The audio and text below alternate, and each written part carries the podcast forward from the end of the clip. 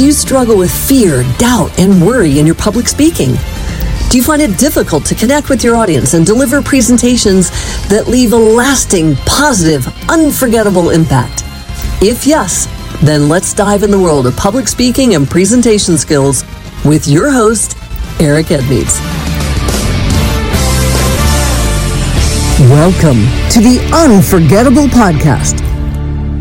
So, we're often taught in school when you're preparing a speech that you write out the speech. In fact, we even have a category of people called speech writers. The challenge with writing out a speech or using very guided material, there's a number of challenges. One of them is, is that it changes the dynamic of the communication. Written words and spoken words are inherently different. We don't speak in the same patterns that we write in. So when you write a speech, you are using written word structures, and then you try to say those things, and they don't they don't really work. In fact, um, famously, Harrison Ford told George Lucas while filming Star Wars, George, you can write this shit, but you can't say it. There's an issue there around that. So that's one problem. Then the next problem is, is that it engages a different form of memory. So, in the way that most people can't say the alphabet backwards or they can't begin the alphabet at a middle letter, you know, what comes after M? A, B, C, D, E, N. You know, they have to prompt it.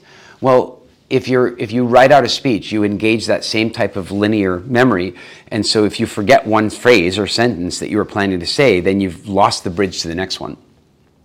And then the one other thing is is that you're so engaged in your memory of the words that you can't deliver any real emotion unless you're super professional. If you've taken acting and what have you, you can kind of pull it off. But you know, you can always tell when somebody's worked from a prepared written speech. It's like, "Good evening, ladies and gentlemen. Today I'll be giving you a perfectly constructed talk with punctuation that works. And it, it, it's just very clear that there's no authenticity in it.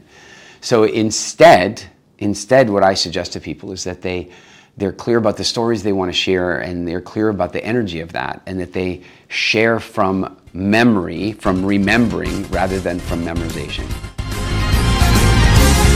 So that's it for today's episode of Unforgettable. Head on over to iTunes or wherever you listen and subscribe to the show. One lucky listener every single week who posts a review on iTunes will win a chance in the grand prize drawing to win a private $25,000 VIP day with Eric Edmeades himself. Be sure to head on over to unforgettable.show and pick up a free copy of Eric's gift and join us on the next episode.